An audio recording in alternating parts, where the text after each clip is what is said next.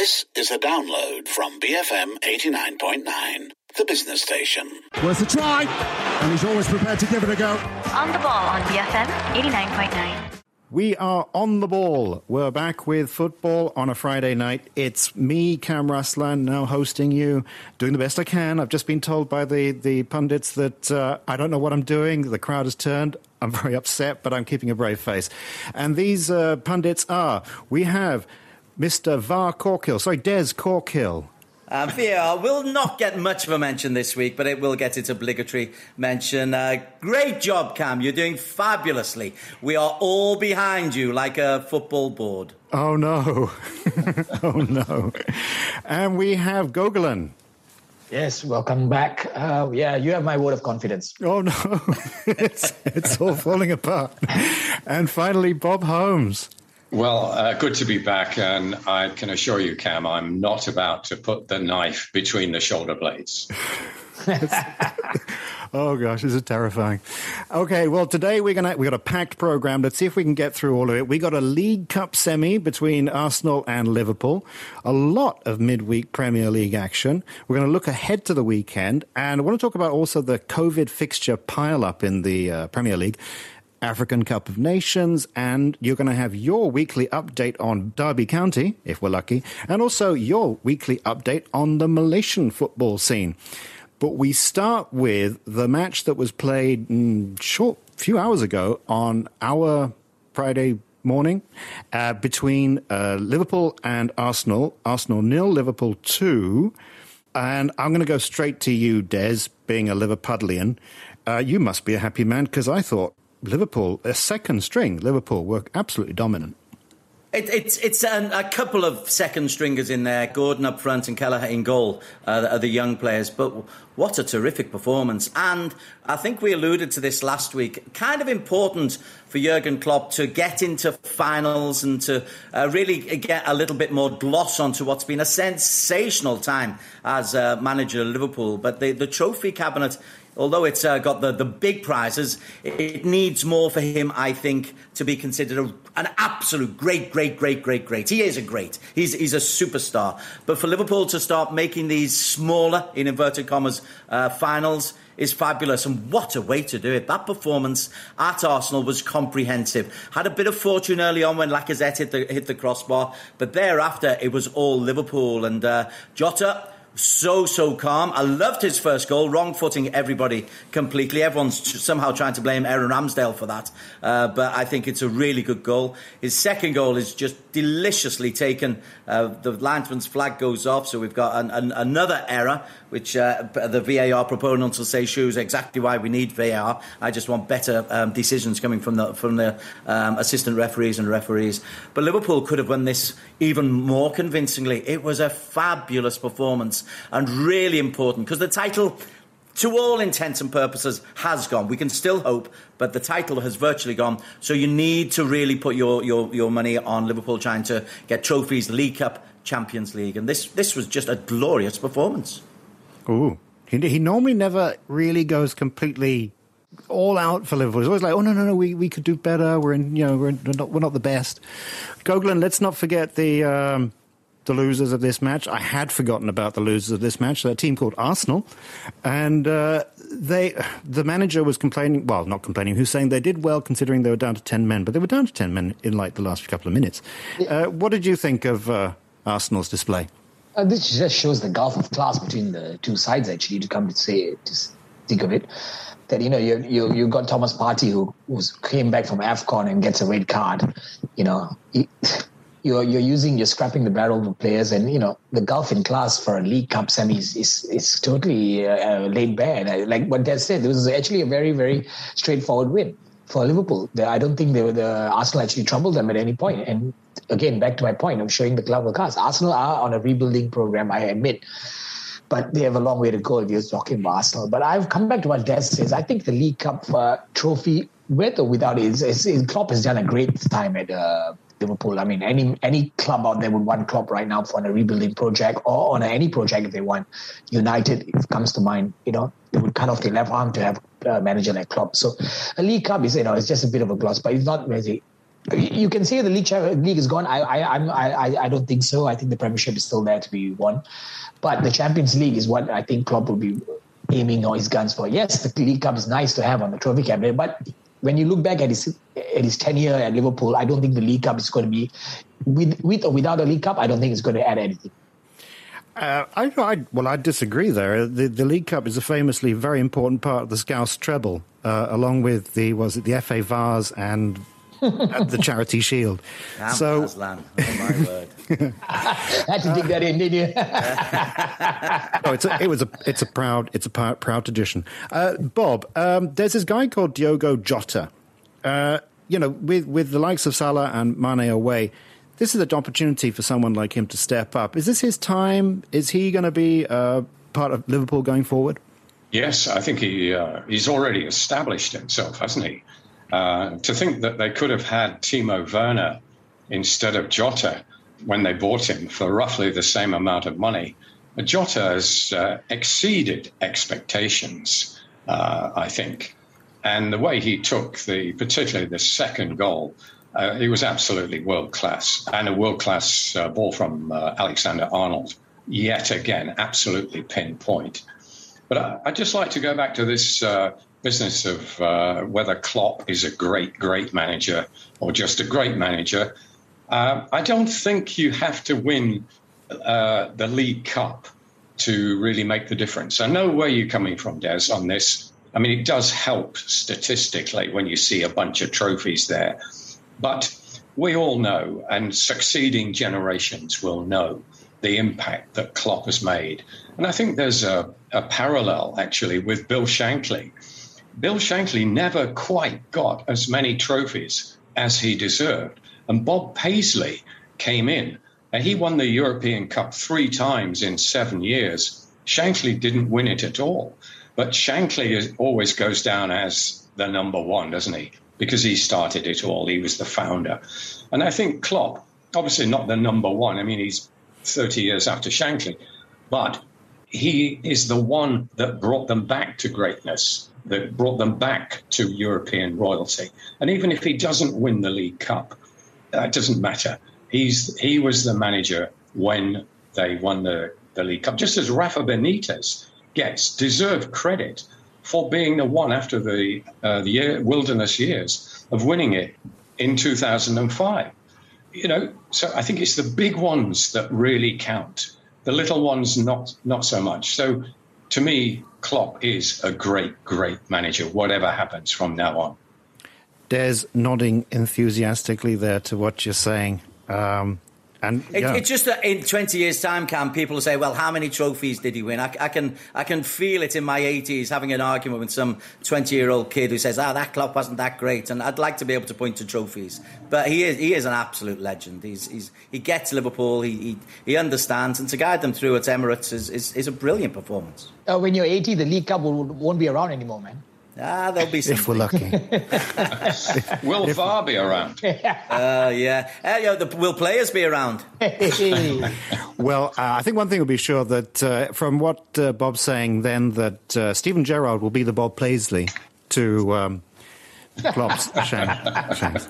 So, uh, very quickly though, I really want to just touch on uh, a midweek, midweek match, which I thought was absolutely thrilling and uh, should have been played, I think, 30 odd days ago. Leicester 2, Spurs nil. This, to me, this was, um, this was such energy from Spurs. And there's this guy called Harry Kane, who's a striker there, um, played very well. You know, remember his name. Uh, Des, do you think that this was uh, Spurs back at their best? Do you think Conte now has his Spurs? I thought this was daylight robbery. I thought Leicester dominated, well, didn't dominate, but Leicester deserved to, to be in the lead.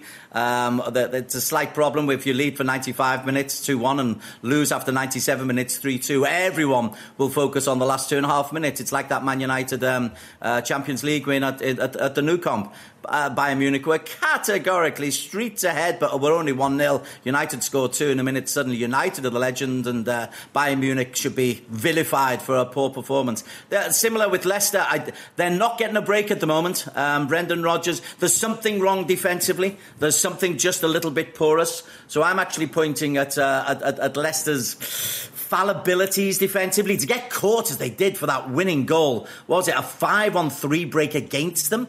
That just is not good. Yeah, you've just conceded. What you don't do is go hell for leather and go for a, a winner at the other end. So I'm, I, I, I can understand the, the, the, London press, as they always do, saying, oh, Tottenham are wonderful, Conte is good. And they are improving. They've got a chance of a top three, mark my words, with Chelsea coming this week. But no, this is, this is Leicester's capitulation. If you're winning 2 1 after 95 minutes, you should win the game.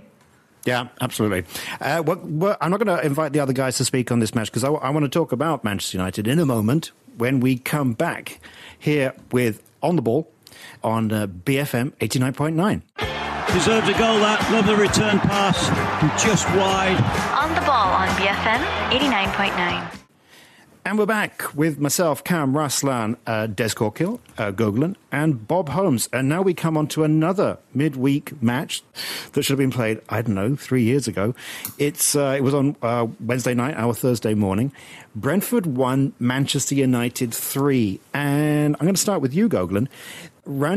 So many talking points with this one, not necessarily to do with the the match itself, but Rangnick takes off Ronaldo. Ronaldo has a hissy fit, and Rangnick, I don't know, calms him down, wins the day. This, I think, was an important moment in the rebuilding. Did, did, or, or is this just um, unimportant? Oh, it's, it's, very, it's, it's, a very critical point if you ask me. Rangnick showing that you know he, he's the manager he is willing to take Ronaldo off. They were 2 0 up. He he didn't want to repeat what happened at Villa Park, I assume, where they were 2 0 up. So he, he, he, I think he was going to revert. He even, I think he came out with an interview and said he wanted to go back to a back five or something at 2 0 up. So, you know, Rangnick, I'm not, he's uh, pretty much sure of where he wants to be with the team, but I don't think the team is allowing him to be that. So when to pull Ronaldo off and Ronaldo's running hissy fit shows that what's happening behind the scenes at United. That is for late, every, everybody saw what's happening and behind the scenes you know, if you're a player of Ronaldo's stature to be put off at that point, he he's he ran himself ragged. He's you know 36 years old.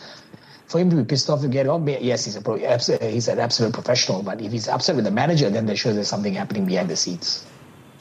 Yeah, and Bob, you were actually asking the question uh, about uh, Ronaldo's future, but but no, can I just uh, t- talk a bit more about Manchester United? There were some real plus points here. De Gea, for instance, had a f- superb first half absolutely important.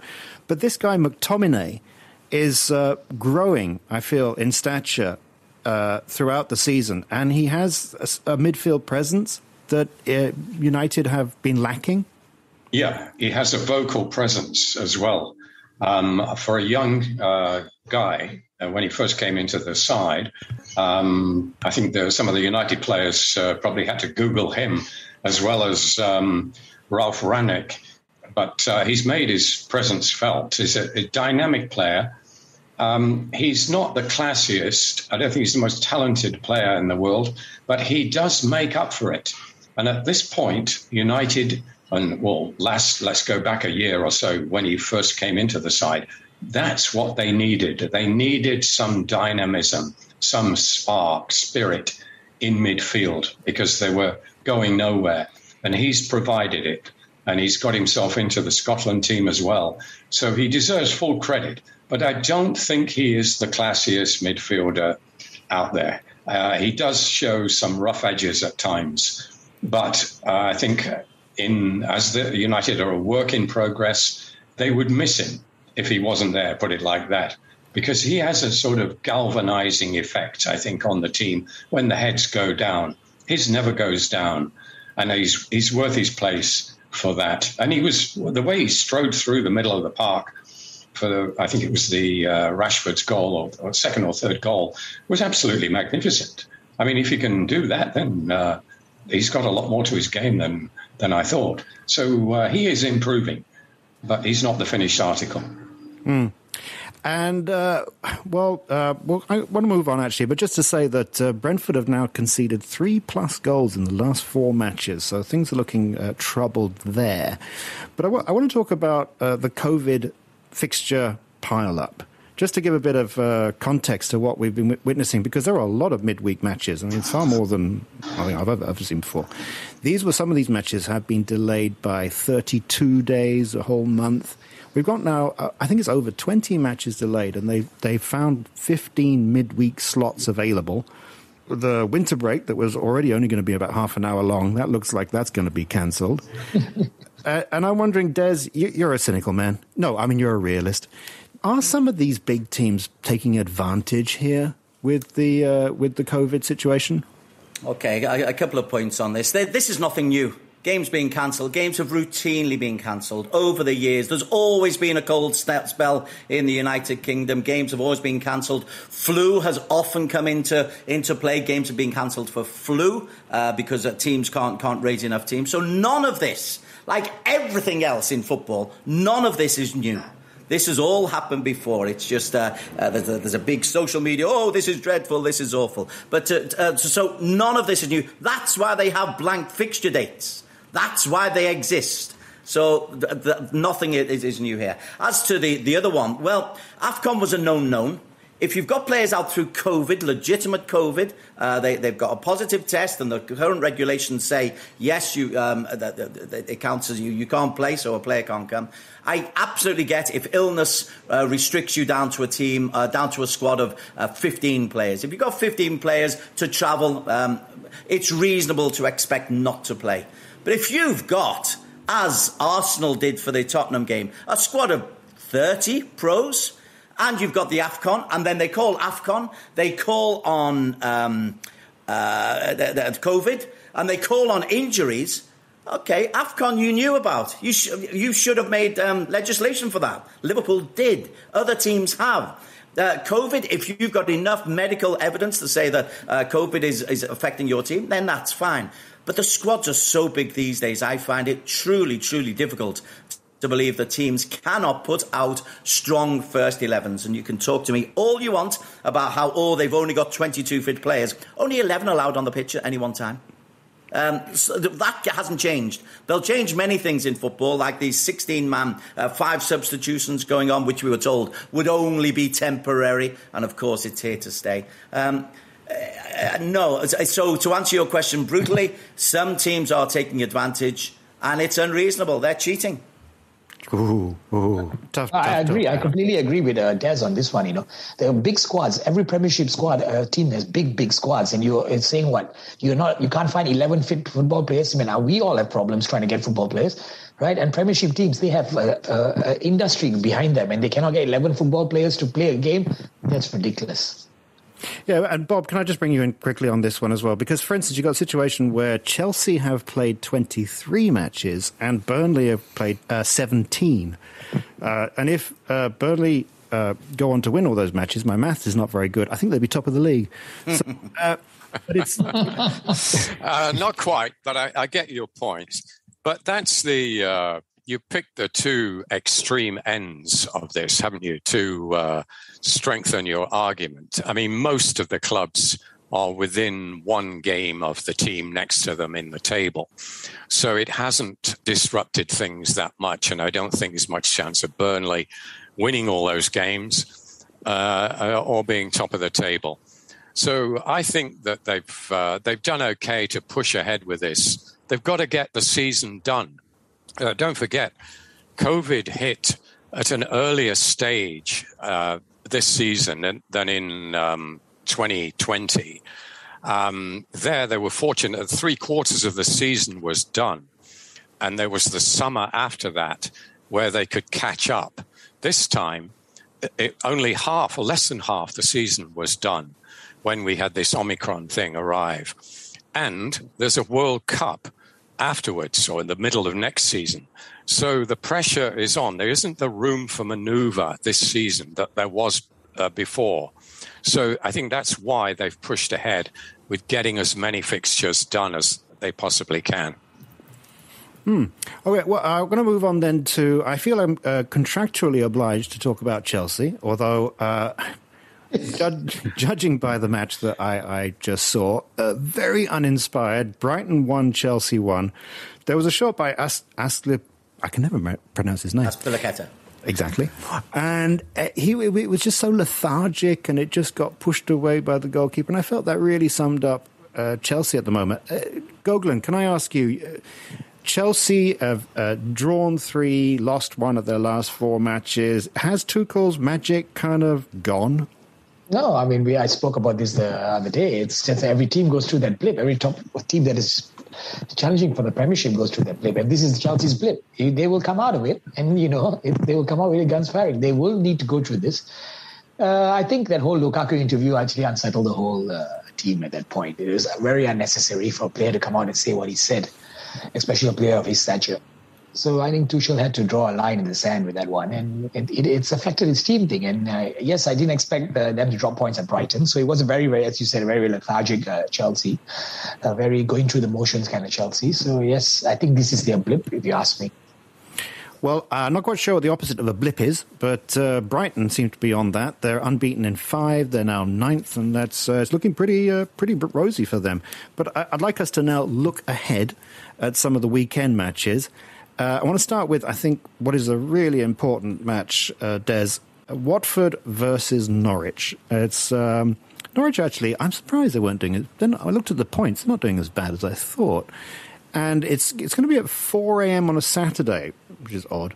But uh, it's a crucial match. Relegation between the bottom four, uh, 13 points versus 14 points, 17th, 18th. Uh, which, which way do you see this one going, Des? Uh, I think this is a, there's a crucial one. It's a Friday night match uh, for broadcast purposes. There's an occasional Friday night match, which is why it's uh, such a strange hour. Um, so Norwich have shown relative kinds of improvements. I think they're whipping boys for the top clubs, but they're capable of pro- producing a, a result um, against uh, some of the uh, middle and lower uh, end teams. Watford, who knows which Watford is going to turn up because they can be terrific at home or they can, uh, or they can be dreadful away. You, you never know.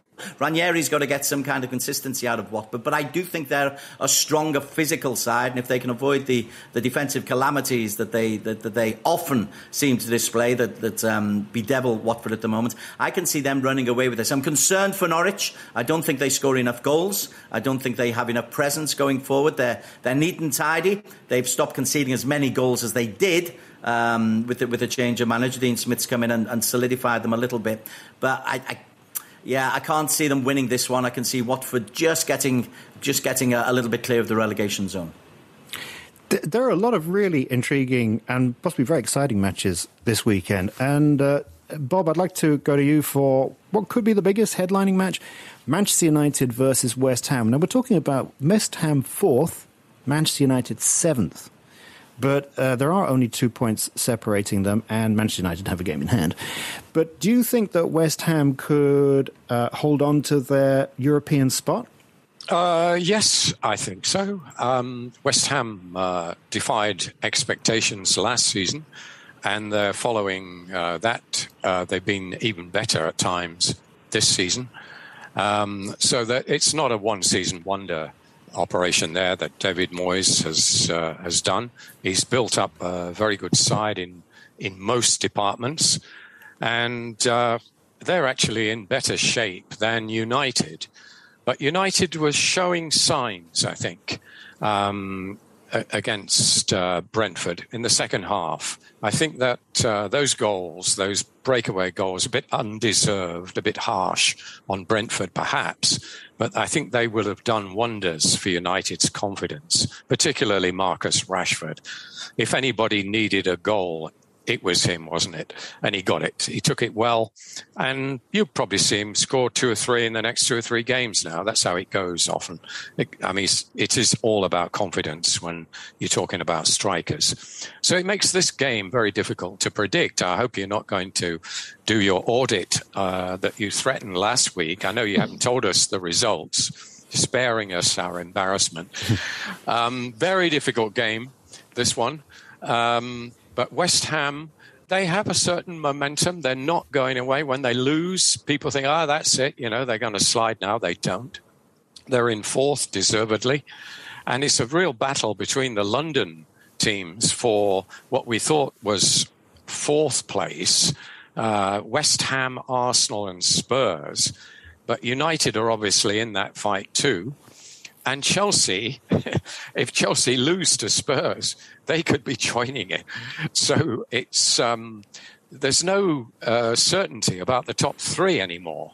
Uh, a couple of months ago, we were saying it's a three horse race for the title. Now it's not even uh, it's not even certain there are going to be three pulling away.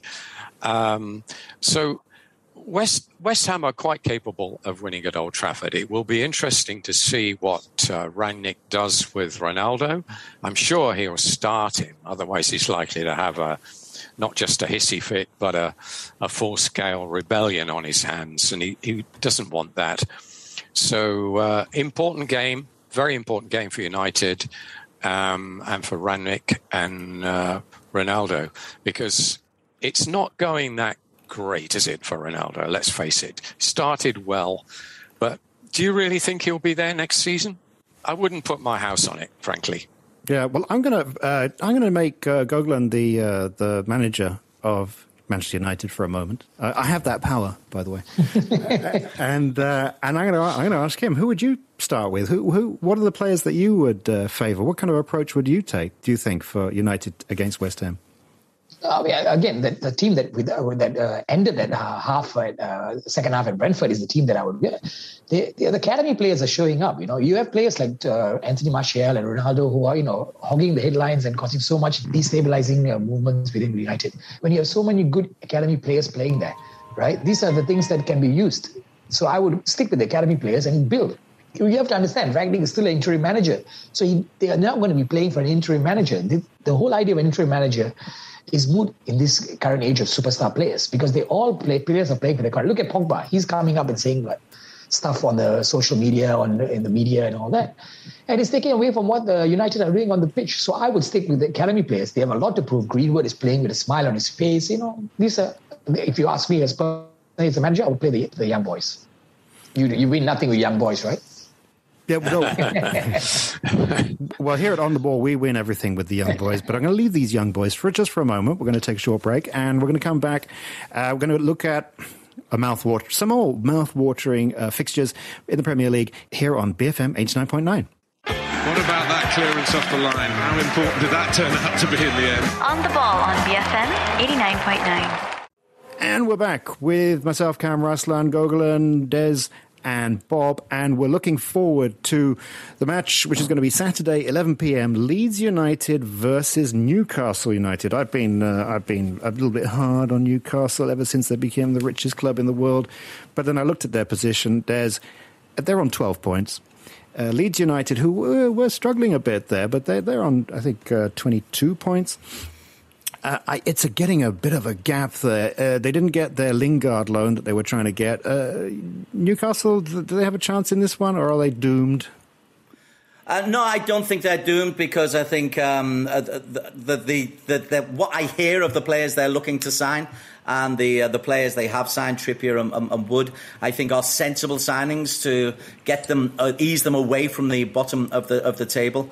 Uh, they may not be winning games at the moment, but they're playing um, better. They're looking a little bit tighter. I can't see a corner being turned by by Newcastle, um, although it looks like they're a long way uh, adrift. Um, it's only a couple of wins. And if you get a couple of wins, you can just catapult yourself up, up the standings uh, quite considerably because the other teams tend not to win at the same time. So I, am less concerned about Wolves. I think that, uh, sorry, about Newcastle. I think they will pull themselves out, out of the, uh, the relegation mire simply because of the money, simply because they can improve the central defensive area, simply because they can get somebody up in support of St. Maximin, who continues to be an astonishingly good player. Wood will just bear all the physicality of that and maybe create a little bit more space for St. Maximin simply because they're playing a, a slightly more um, practical style, style. The 4-3-3 is very practical in the Premier League. Uh, it, it's designed to get you a point here, a point there, a win against the teams down at the bottom. So no, I'm, I'm not that concerned about Newcastle. I am concerned though about Leeds. As Arvin suggested, um, I think on Monday, uh, they they've lost the spine of their team. And although they've won two on the bounce, and that victory over West Ham was, was a terrific victory, it was a heart stopping victory. And I don't see that they're going to be able to get that consistency. I can see them and possibly Everton being dragged down into that relegation battle as Newcastle step up. This I see as a, a Newcastle victory because I think Leeds have got problems. Leeds could well be in the relegation zone at the end of the year.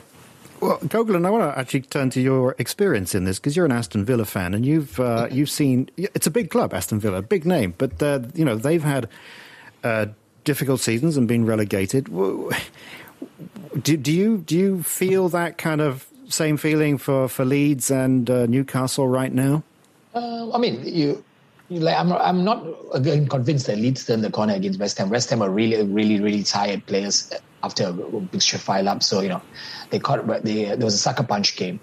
But to, I don't think Leeds are uh, going to be relegated, though. You know, it's it's it, they do have an injury crisis. They do have a lot of players out, but for them to be on the relegation battle, there are worst teams around right now. That I could say that that would be the reason the Leeds are going to get relegated. If you ask me. Oh. There's no, there's no team. There's no too, no team too big to go down. Obviously, right? As Villa found that out, but Leeds, I think, will pull it out. You know. Well, so, somebody's got to get relegated. Who is it going to be? I'm not saying right now. All right, we'll wait for that one. Uh, well, let's, let's go to the other end of the uh, under the other end of the spectrum. We've already mentioned Chelsea and Spurs, and now they're going to be together Monday, twelve thirty a.m. Um, at Chelsea.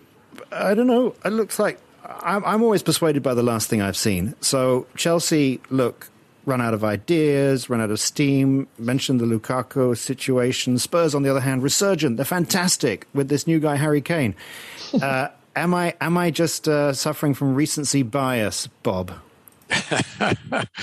I think you are. Um, I think Chelsea are actually a class above Spurs. Um, Spurs may get carried away with that um, that victory the other night. Um, I mean, it was there was an element of fluke about it, wasn't there? Um, I mean, it was uh, even more dramatic than the Man City uh, victory over QPR, the famous Aguero. Uh, shout by Martin Tyler. I mean, it didn't have the significance, of course, but in terms of uh, time, uh, it was later in the in the game than the uh, Man City two goals. So uh, as a turnaround, in fact, it, they um, historians always talk about the Premier League only as if football didn't exist before, but they say it is the latest that two goals have been scored like that in a turnaround uh, in the existence of the Premier League. And the way Spurs celebrated, uh, it was as if they'd won the not just the World Cup, but the in, intergalactic cup as well, wasn't it? But it just shows when you it's like a condemned man getting a reprieve at the last second. Uh, you know, there's nothing better than that. It doesn't matter if it's just an ordinary league game, but but that joy, I don't know whether that manifest will manifest itself into actual improved playing form. Certainly, the spirit will be willing, but Chelsea are a tough nut on their own ground. This is a London derby. And Chelsea haven't lost that many matches, you know. They keep drawing matches. And it's partly because Lukaku is not firing, Werner never does seem to fire. Pulisic has been a bit of a disappointment. Um, so they're they're short of goals up front. They could do with someone like Harry Kane. Uh, but um, it's good to see Kane back to something like his best. I thought the ball he put through for Bergwijn at the end uh, was was even better than his goal. It was worthy of Trent Alexander Arnold. That was, uh, I mean, it was absolutely superb to have the vision with the referee got, having his his whistle in in his mouth, and you can still produce a pass like that to put it up basically on a plate for a teammate in the 97th minute. Fantastic stuff. So this will be a good game. I, I think it's an intriguing clash. If Spurs win this, then yes, we've got to take Spurs seriously. And I think Chelsea will will struggle to make the top four. But I don't think that'll happen. I, I still stick with Chelsea. I still think that they are a cut above uh, Spurs and the rest. I think it's the top three teams to me are Liverpool, Man City, and Chelsea, and I think there is a gap between those three and the rest.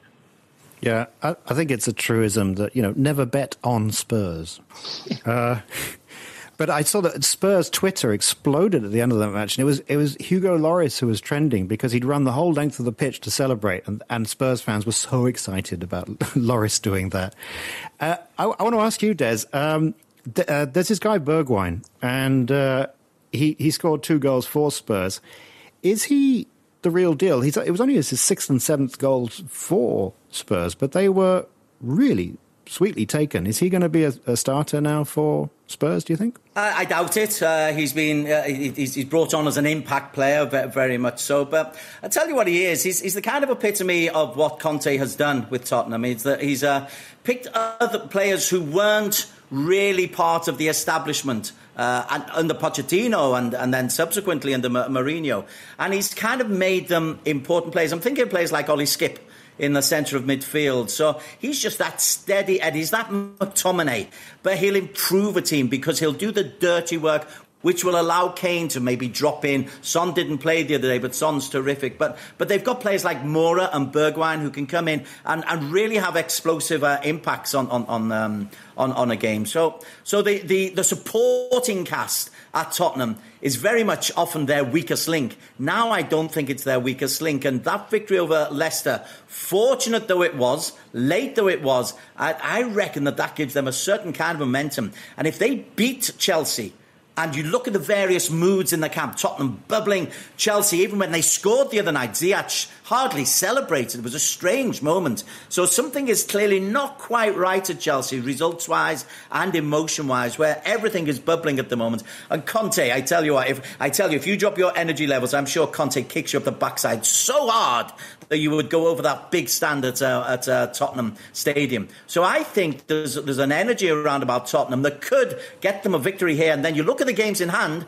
this could propel them into a top three place. I don't think top three is as cut and dried as, as Bob uh, and even Goggs are, are, are suggesting, because I, I think Chelsea are slightly vulnerable at the moment. Blip or no blip, if, if the momentum is with Tottenham, they are good enough to get into that top three. Yeah, that uh, lack of celebration with the Chelsea goal was was very strange. it was very peculiar. It was. It, it probably was only Brighton. That's why. I was thinking, but did he play for Brighton once upon a time? No. Uh, I uh, thought it was because the keeper should have saved it, and he didn't want to make a, a big fuss, you know. Yeah. But actually, actually, it was a bit more difficult for the keeper than it looked at first. He bounced right in front of him, and I don't think that was the reason. No, I, I agree. There's there's some there's something else, something going on there. Hmm. And uh, Gogolin, I want to jump ahead and ask you about what I think could be could be the match of the weekend. Uh, so many of them could be the match of the weekend, but two teams which are not on a blip, the opposite of blip. Uh, Crystal Palace versus Liverpool, Sunday, 10 p.m. I don't really have anything in my notes because I'm just so excited. I don't really know how which way this one could go. What do you think, Oglen?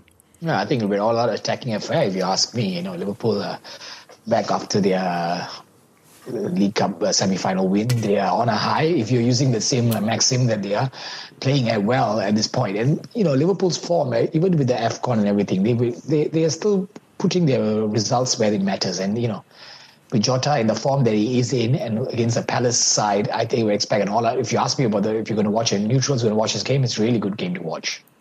Absolutely, uh, Bob. Who, who, do you? I'm not going to go. I don't want to ask Des because I, I, know where he's going to be. Uh, Bob, what do you, what do you think with this one? Oh, it's got to be Liverpool. I think that was a very important win um, against Arsenal in the League Cup, um, and uh, I think uh, the fact that they they've got to the final of that now, and they can just concentrate on the on chasing down City. Any blips from City, Liverpool will be ready to pounce, and of course they've got to play each other again in the return fixture, so a lot will hinge on that. But uh, I, I don't think Palace. Um, I mean, they've been. I think we all agree the unluckiest team in the league this season. They do deserve to be uh, above 11th, where they now sit, and they, have got some talent in that side. But uh, Liverpool are two classes above, and I think with Jota slotting in like like he's done, um, you know, the the loss of Mane and Salah has been covered up to quite a bit of an extent. And Bobby Firmino is also uh, fit and firing because he didn't um, feature all that much last season. He was injured for quite a bit of the time. Um, but he, he looks as if he's coming back to something like his best. And you've got Curtis Jones up there. Unfortunately, Oxlade Chamberlain has sustained another injury. That guy is unlucky, isn't he? Um, but it's not as serious as it first looked, although I don't think he's going to be fit for this game. But Liverpool have got enough firepower, I think, uh, to beat Crystal Palace and, and maintain the, the pressure on City if there is if there is any pressure. I noticed that City, Sod's law, isn't it? City only had one player in the AFCON, and Algeria didn't qualify. So Riyad Mahrez is back, the richest team or second richest team in the world, and they have all the luck as well, don't they? yeah. Well, we're going to uh, talk about AFCON in a short while, but uh, Des, I am contractually obliged to mention Man City. Uh, they are top of the league, and I, I kind of always dismiss them thinking they're a bit dull. And then I watch them, and they're really very good and very thrilling. They're going to be playing Southampton, a very uh, strange and uh, occasionally successful team, uh, Sunday at um, 1.30 a.m. I mean, is there any chance of Southampton being a road bump for uh, Manchester City? Well, yes, St Mary's, if uh, Southampton start well, can be a passionate place. It's like all of the away games. If, if, if the home team gets gets their noses in front, then you feel, hey, there's there's something potentially on here. And uh, Hasenhüttl has um, he managed to get a draw at the Emirates earlier on in the stadium, uh, uh, earlier on in the season. Um, admittedly, City weren't firing on all cylinders then. But if City get their noses in front, and so often City score early, and then the whole game changes because it means the home team have got to come on and attack, or if they don't attack, City can play around and, and, and uh, settle for a 1 0 or a 2 0. If they do attack, City will just counter and kill you on the, on the counter. So the first goal is so important. If that goes in, if St Mary's can get pumped and alive, if Southampton can have a little bit of fortune, then yes, it's possible. The rest of the league needs a couple of shocks. The rest of the league needs uh, blip for Manchester City as I'm, as I'm calling it. They, they need it to happen, and they need it to happen fairly soon, because if it happens later on in the season, you can stagger over the line, but it needs to happen now so that momentum for Liverpool or Chelsea or Tottenham um, uh, can, can, can, actually be built up, and, and you can see, you can fe- feel that there's something to aim for. So, um, do I foresee it? No. Would I like it? Dead right, I would. Hmm. Well, uh, in a moment, we're going to uh, cross to the other side, a different continent altogether. We're going to have a talk about the African Cup of Nations, but we're also going to talk about Derby County because we need to, and finally also the Malaysian game here on off, on the ball. Sorry, of BFM eighty nine point nine. It is a fine goal, fine header, fine goal. On the ball on BFM eighty nine point nine. And we're back with the final part of the show, and we're going to be uh, going around the world because uh, we're going to talk about uh, briefly about the Africa Cup of Nations. Now, two big stories have come out of that. Finally, the Africa Cup of Nations gets to the knockout stage, uh, and after the group stage, only eight teams get knocked out. So it's one of those round robins where basically everybody wins. But there were two big stories.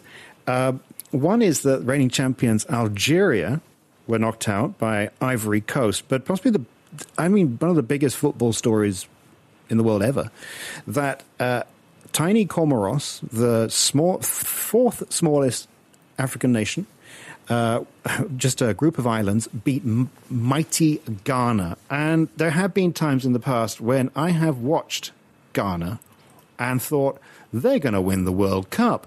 And, and obviously they don't. But, uh, Bob, I'm going, I'm going to turn to you for this.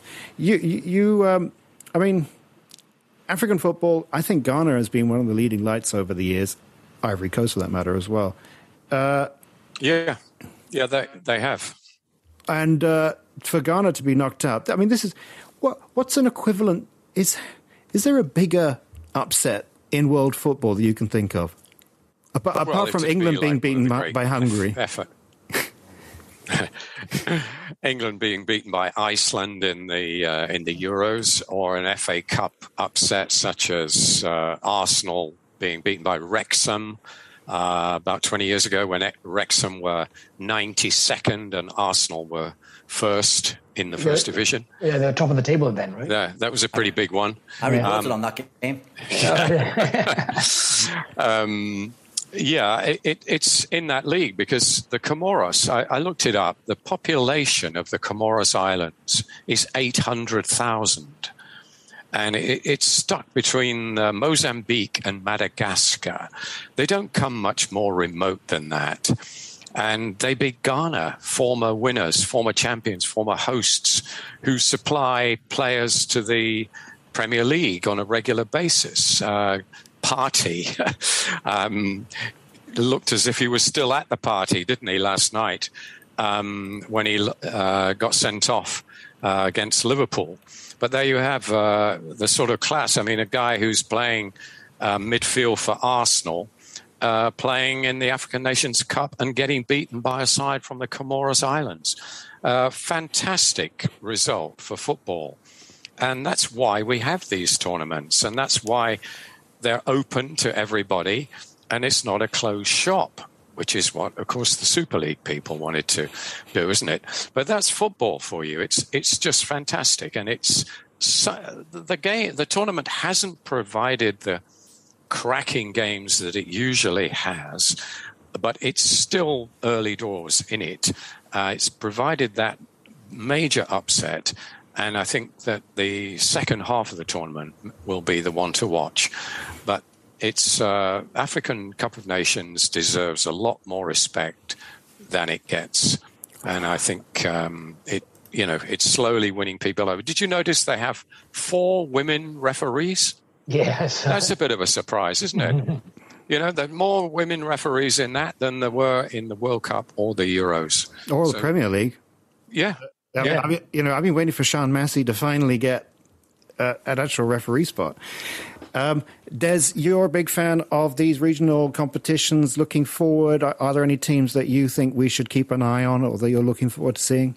Uh, well, it's a story. It's uh, not far removed from Comoros, uh, Equatorial Guinea. Them getting through to the knockout stages. They, I, I, I know for a fact that their players had to uh, pull together money to get their flights uh, to the Cameroons, and there is no money in the Equatorial Guinea game, and yet they've managed to, by spirit, uh, for the first time qualifying, uh, make it through to the to, to, the round of 16, where they're up against a decent Mali side. So the the run, the dream run, will probably end them. But those fellas, when they go back home on the flights they paid for themselves, they will be absolute national heroes, and no doubt they'll be fated uh, by such as, as, as the government and the football association there. But it's um, this is one of the reasons I, I, I really support these um, these regional tournaments, the Suzuki Cup, the ASEAN Cup, the Asian Cup, etc. Because it's not only about your Germanys and your Englands and your Brazils and your and your Ghanas. It's about your Comoros Islands, and what a story that is! It's about your Equatorial Guineas. Fabulous football for all. Football is for everybody, not just those with the deepest pockets. Well, uh, you know, speaking of which, Goglan, you, you stopped me in my tracks a while back when you when I was bad mouthing Paris Saint Germain, and you were saying that your that you know, children who play on video games, FIFA and stuff, the people who are the future of this game, uh, think you know they're they they they love the stats of these players and they follow someone like PSG. Do you think that they would? What would it take for them to follow Africa Cup of Nations? Well, again, the whole uh, mindset of the young boys, uh, young kids now, I wouldn't say boys, is from PS, right? For all the PS4 and the PS5s. It's the amount of stats that they have on their fingertips. You know, these are guys who can, my son can know players' names, players' positions that I've even forgotten of because of the of all these players being put on their screens. So they don't actually watch these players play eventually will know about these players through all the stats that they've gone because they have to be a football manager in PS and they have to play and all that. I think Arvin and Keish know to a certain extent what, what I'm talking about because they are big fans of this. So yeah, you know, they all have the stats on their fingertips. They all know the players' names and all this stuff. So it's it's it's the whole new game. And, and we go back to the Super League being closed. The Super League was never going to be meant for the European team. The Super League was meant for like my son and everything in their generation because that's that's all they know. There's no more fan uh, loyalty. Their loyalty is to players. Yeah. So I guess Africa, you know, a few superstar players, and it could be on the on the map more. But it is growing. It's growing in stature every edition. Um, okay, no, I want to. No, no, Cam. Sorry, I, I, need to disagree. The only reason we're talking about it is because uh, it's affecting the Premier League. That's the only reason that it's on the agenda of shows like this. If yeah. it was just Africa, we wouldn't be talking about. We don't talk about the East Asia Championship. We don't talk about the SAFF Cup. Uh, but we're talking about the AFCON because it affects the English Premier League. Mm. So, uh, so I, I, I, need to disagree with you. It's, it's, it's, that's the only reason that we're talking about it. Yeah, good point. Good point. Uh, okay, uh, well, let's go back to well, not the Premier League, but the Championship. Uh, there's a story that I've been following, and I find it really intriguing and sad. Derby County, the great Derby County, who we all remember. I think didn't they have the no? It was Sunderland who had the lowest point, point score ever. And uh, but there have always been a fixture, and they are in deep, deep trouble. Uh, they had 21 points uh, taken away. They might have more points taken away, and they might actually become insolvent, bankrupt, and it might be the end of Derby County any day now. Now, Bob, they are the arch rivals of your club, Nottingham Forest. Um, have you been following the story, and what is the situation now? Because I believe that the town are rallying behind and trying to save the club. Yeah. Um, let me declare another interest. Um, my great uh, uncle actually played for Derby. Uh, my dad was a Derby supporter, but he moved to Nottingham, so he uh, didn't try to force Derby down my throat. Uh, I became a Nottingham Forest supporter and a Notts County fan. Um, so you might think that I'm enjoying this. Um, no, I'm having a quiet chuckle uh, because they did cheat and I think they should suffer. But I don't think they should go out of business. I don't think any football club should go out of business. Um, it, it's fundamentally wrong.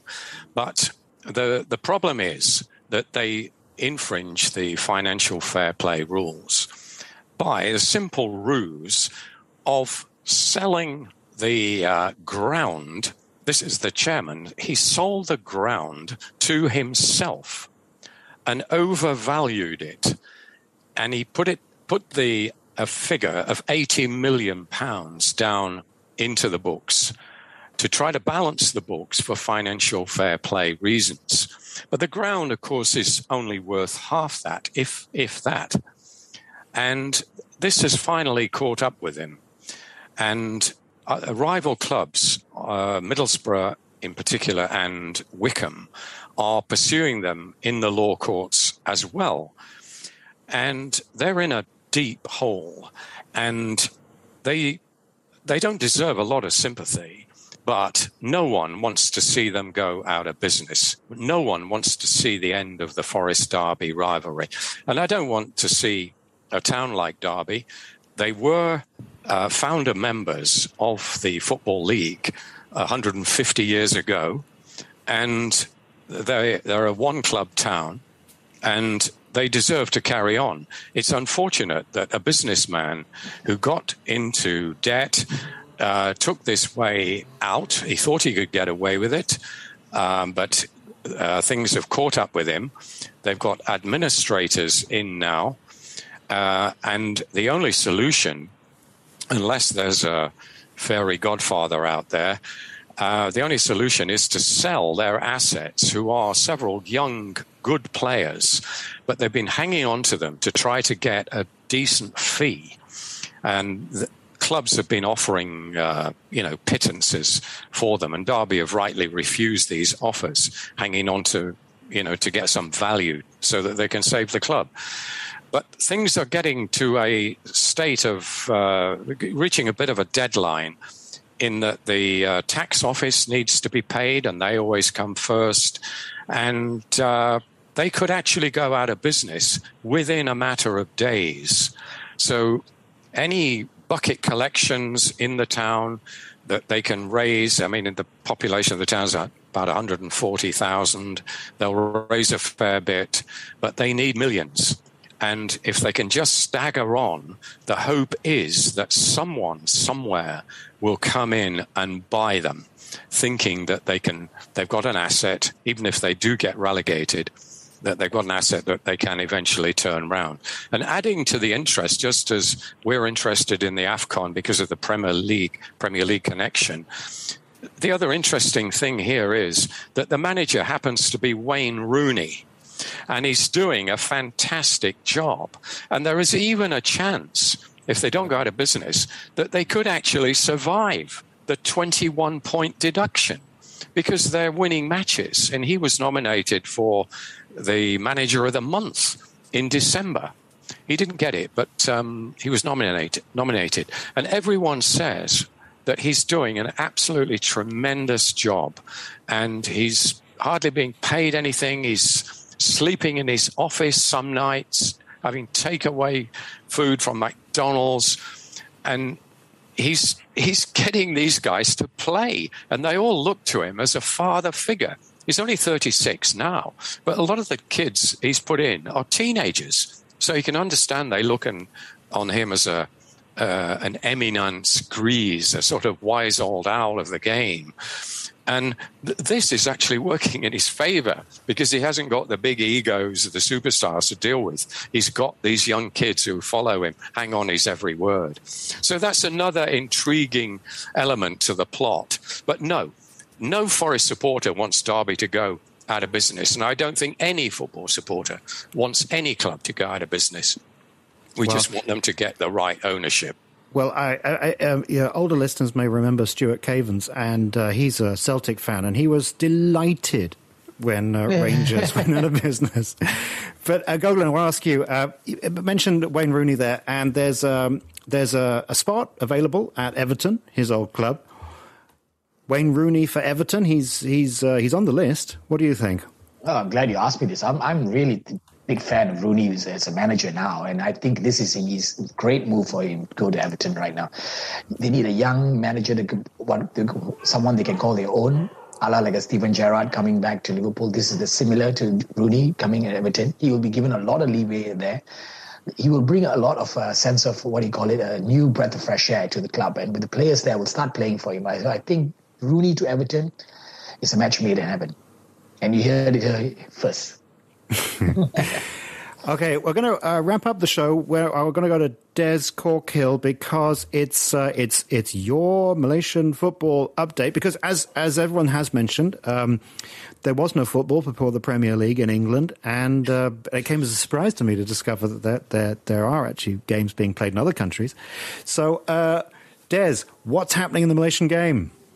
Well, we're still in the uh, build up to the uh, the league season coming up. So transfer and uh, AFC Cup and AFC Champions League groups are kind of on the agenda. And a couple of interesting transfers for Johor Darul Ta'zim. If you remember, they're the champions, but they didn't quite perform in the AFC Champions League. And they lost the Malaysia Cup final. Well, they've made a couple of really interesting signings. They've got a lad called uh, Fernando Forestieri, who used to play for Sheffield Wednesday. He's an Argentine. So he's coming up to lead their attack. They bought a, a fullback called Syahmi Safari as right back, uh, who's, who's uh, they bought him from Selangor. And yesterday they added two Filipino players of Spanish origin, but they're Filipino, so they're ASEAN players. Carli de Murga, who's a central defender, and uh, um, uh, Marignon, who's um, a Spanish born but eligible to play for the Philippines. Uh, so, so they're they're going down a little bit of a, a re, remake of, of their squad, and I think it's aimed at the AFC Champions League. So they're they're they're worth looking at.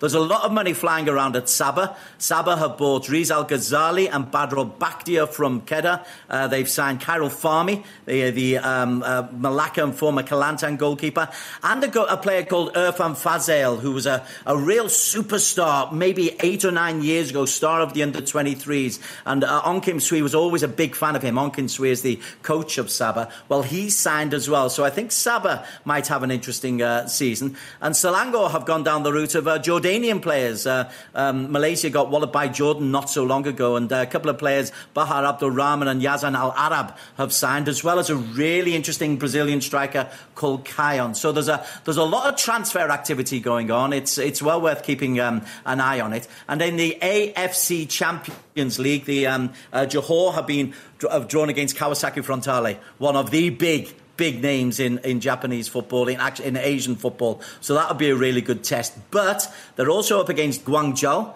who Chinese football has fallen off a cliff because uh, wages aren't allowed to be paid or they're paying locals only. So Guangzhou are beatable, and there's also a qualifier um, who's got to be decided. So I think Johor in the AFC Champions League have got a real chance of progressing to the knockout stages. I say this every year. I really I believe this year because their squad changes and also because of, of, of the, the opposition. Kawasaki is a, just a, a step above everybody else, but Johor have got a chance. And in the AFC Cup, Kedah and uh, Kuala Lumpur will be representing Malaysia, and KL got a draw where they're playing Tampines of Singapore and Bojan Hodak's old team, PSM Makassar in, in Indonesia. There was a, a Myanmarese team in there as well, but the Myanmarese have pulled out of the AFC Cup. So, so there's a lot going on, and we're just building up to the Charity Shield between Johor and, um, uh, and Kuala Lumpur City, and then the league starts in early March.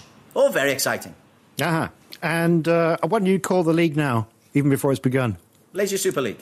Oh, well, uh, no, uh, so uh, Johor will obviously be the team to beat. Uh, sooner or later, a team is going to put a consistent um, uh, run of games together, but I can't see anyone other than Johor taking this again. Nine in a row. Hmm. Okay, well, that uh, thank you, Des, and that brings us to I. You know, I I, I hold my head in shame. I, am going to say it now that I, I, I, don't know the Malaysian game as, as much as Des Corkhill. Um, but uh, that brings us to the end of this week's show, and I thank Bob Holmes. Thanks, everybody. Des Corkhill. Looking forward to Villa versus Everton as well. Uh, that, that, that should be that could be a bit feisty. Duncan Ferguson's Everton versus Steven Gerrard taking Villa back to Goodison Park. Yeah, that could be worth watching. Um, Merseyside derby from the sidelines. Indeed. uh, and uh, uh, Gogolin, thank you. Yes, cheers, thanks. And yes, yes, we are looking forward to that. We actually invited the Everton fans to watch with the Villa fans today, all of 10 of us. yeah, I, and go. I apologize for not uh, for not uh, looking more in depth at the uh, that game. Uh, so uh, thank you, and please join us on Monday for Off the Ball uh, here on BFM eighty nine point nine. Fine save by the goalkeeper, spreading himself. On the ball on BFM 89.9. Thank you for listening to this podcast. To find more great interviews, go to bfm.my or find us on iTunes. BFM 89.9, the business station.